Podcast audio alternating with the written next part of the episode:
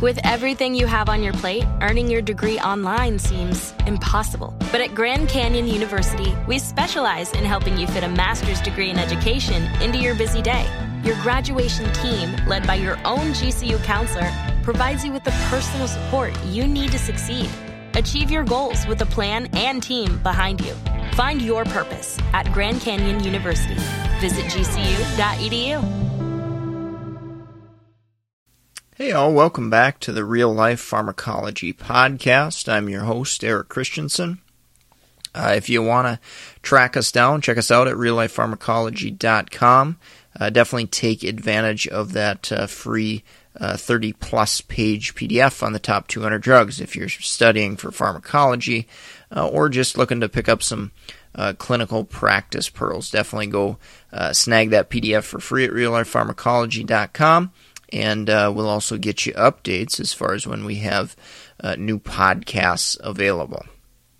So, the drug I'm going to cover today is a combination product that I am seeing periodically now fluticasone, umeclidinium, and vilanterol is the combination.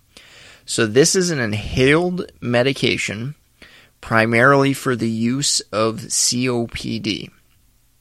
It's a combination medication. Obviously, it's got three different drugs. So the fluticasone is an inhaled corticosteroid. Umeclidinium is a long-acting anticholinergic, and vilanterol is a long-acting beta 2 agonist. Okay, so one of the big clinical advantages with this medication is it's dosed once a day and we've got three medications within it. Now that can that can be a good and, and a bad thing. Obviously, the once daily is a huge advantage uh, for patients.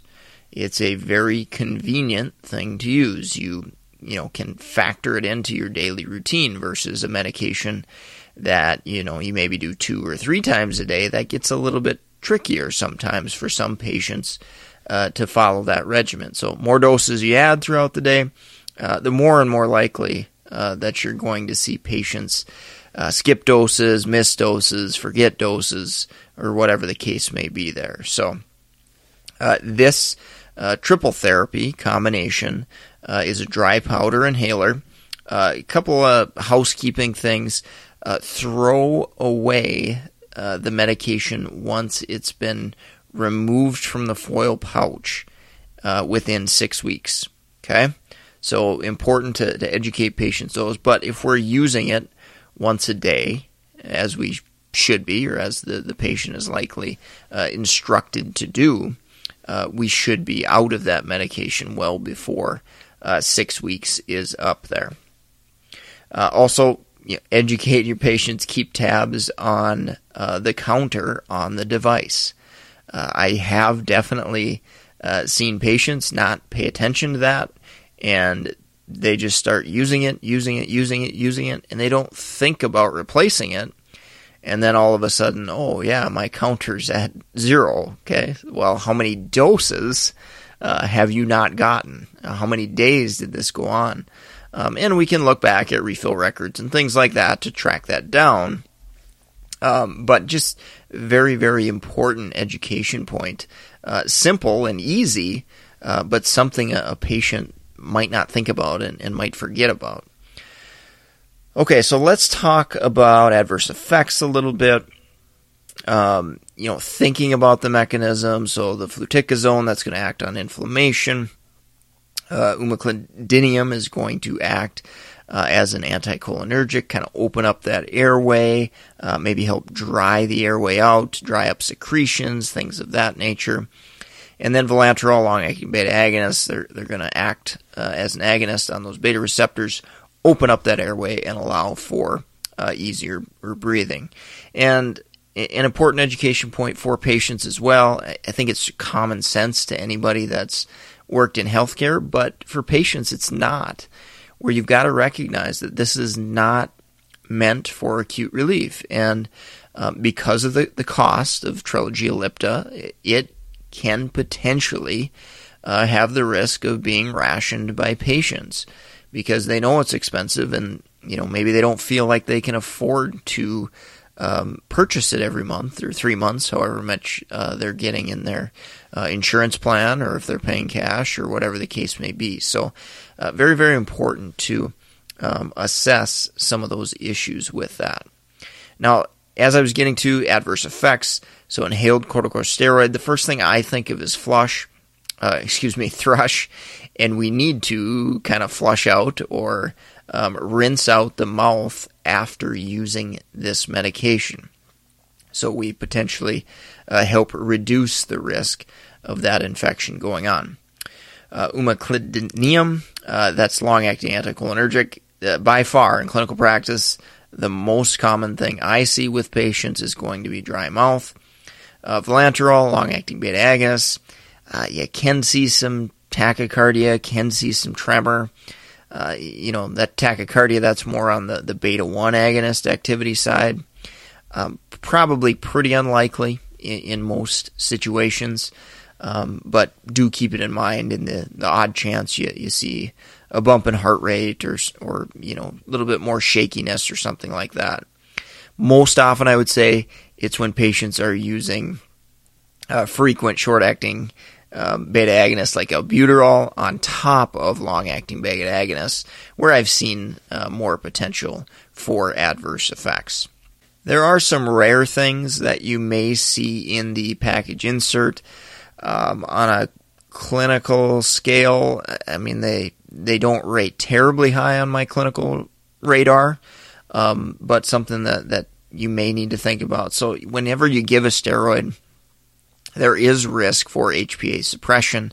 Um, again, the systemic absorption you're, you're getting is is fairly minimal, and the, the risk of that is um, ultimately pretty low with any inhaled corticosteroid in, in general there. Um, also, other adverse effects from um, inhaled steroid, you know, reduced bone mineral density, you know, some of these cl- uh, systemic side effects likely aren't going to be um, terribly worrisome in a patient that's taking um, an inhaled corticosteroid. It's something that's on my radar, but um, you know I, I, don't necessarily think um, too much about it because patients with you know severe CO- COPD on these this combination of medications uh, they, their breathing is probably way more important than um, some of the minor risks uh, associated with uh, the adverse effect profile, given uh, how little is going to be absorbed uh, systemically. So let's take a quick break from our sponsor and we will wrap up with drug interactions. If you're in the market for pharmacist board certification study materials like BCPS, BCACP, uh, MTM certification, ambulatory care, geriatrics. Definitely go check out meded101.com slash store. Uh, in addition, I've had questions on Naplex content. We've got links uh, to our website, RxGrad, there as well.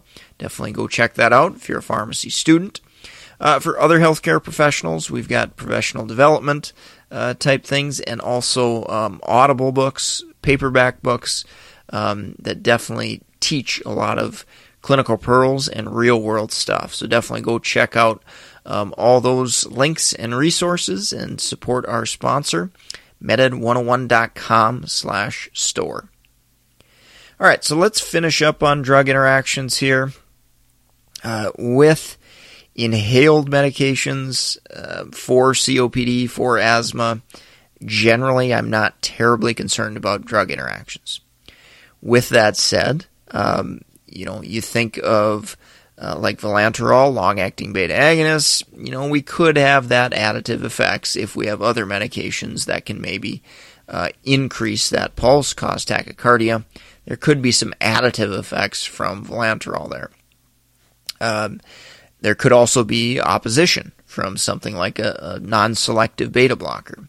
So, you know, the, the level of clinical significance can certainly vary um, something to think about, especially if patients are reporting that they're not responding um, to the medication. Okay, their breathing is getting worse, for example. Um, those are, are good situations to stop and say, hey, take a look. what the heck is going on? Is it is it a drug interaction? Are they taking their medications appropriately? Uh, is this a worsening of their condition? So taking a, a, a quick stop and think about what's going on with that patient and what might have caused a, a worsening of symptoms. Uh, corticosteroids, so inhaled corticosteroids, if you've got patients on immunosuppressants already, you know that could potentially increase that risk of, of thrush uh, even further. So things like tacrolimus, cyclosporin, immunosuppressives like that could increase that risk. Uh, rarely, you know, you may see some alterations um, in potassium from long-acting beta agonists or beta agonists in general. Uh, I would say it is pretty low on my uh, clinical radar, but if you've got a patient on, uh, let's say, thiazide diuretics, loop diuretics, and that potassium uh, is dropping on account of that, you know, beta agonists could, in, in theory, add to that effect. Again, not real high on my radar, um, but there is potential as doses of LABA therapy increase, uh, it could potentially exacerbate that. And then dry mouth. I, I think about anticholinergics and having that additive effect. So if you've got a patient on diphenhydramine, hydroxyzine, TCA, any other anticholinergic medication that can cause dry mouth, for example, um, we could potentially exacerbate that side effect through a drug interaction with umeclidinium. So, some things to think about there with, with drug interactions. I would say, again, not crazy prevalent, uh, but something you should uh, definitely be aware of, keep tabs on, and at least have in the, the back of your mind there. So if you liked the podcast today, if you picked up a few clinical pearls, uh, definitely go leave us a rating and review on iTunes or wherever you're listening. Uh, share us with a friend, colleague, uh, student, maybe that you're precepting. Uh, definitely help them um, understand medications better and uh, learn from uh, folks who've been there. So, thank you so much for listening. take care. Have a great rest of your day.